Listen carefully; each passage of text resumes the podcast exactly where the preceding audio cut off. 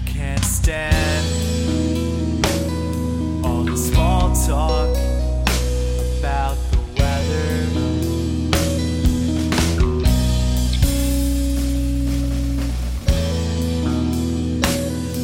Sometimes I think of leaving altogether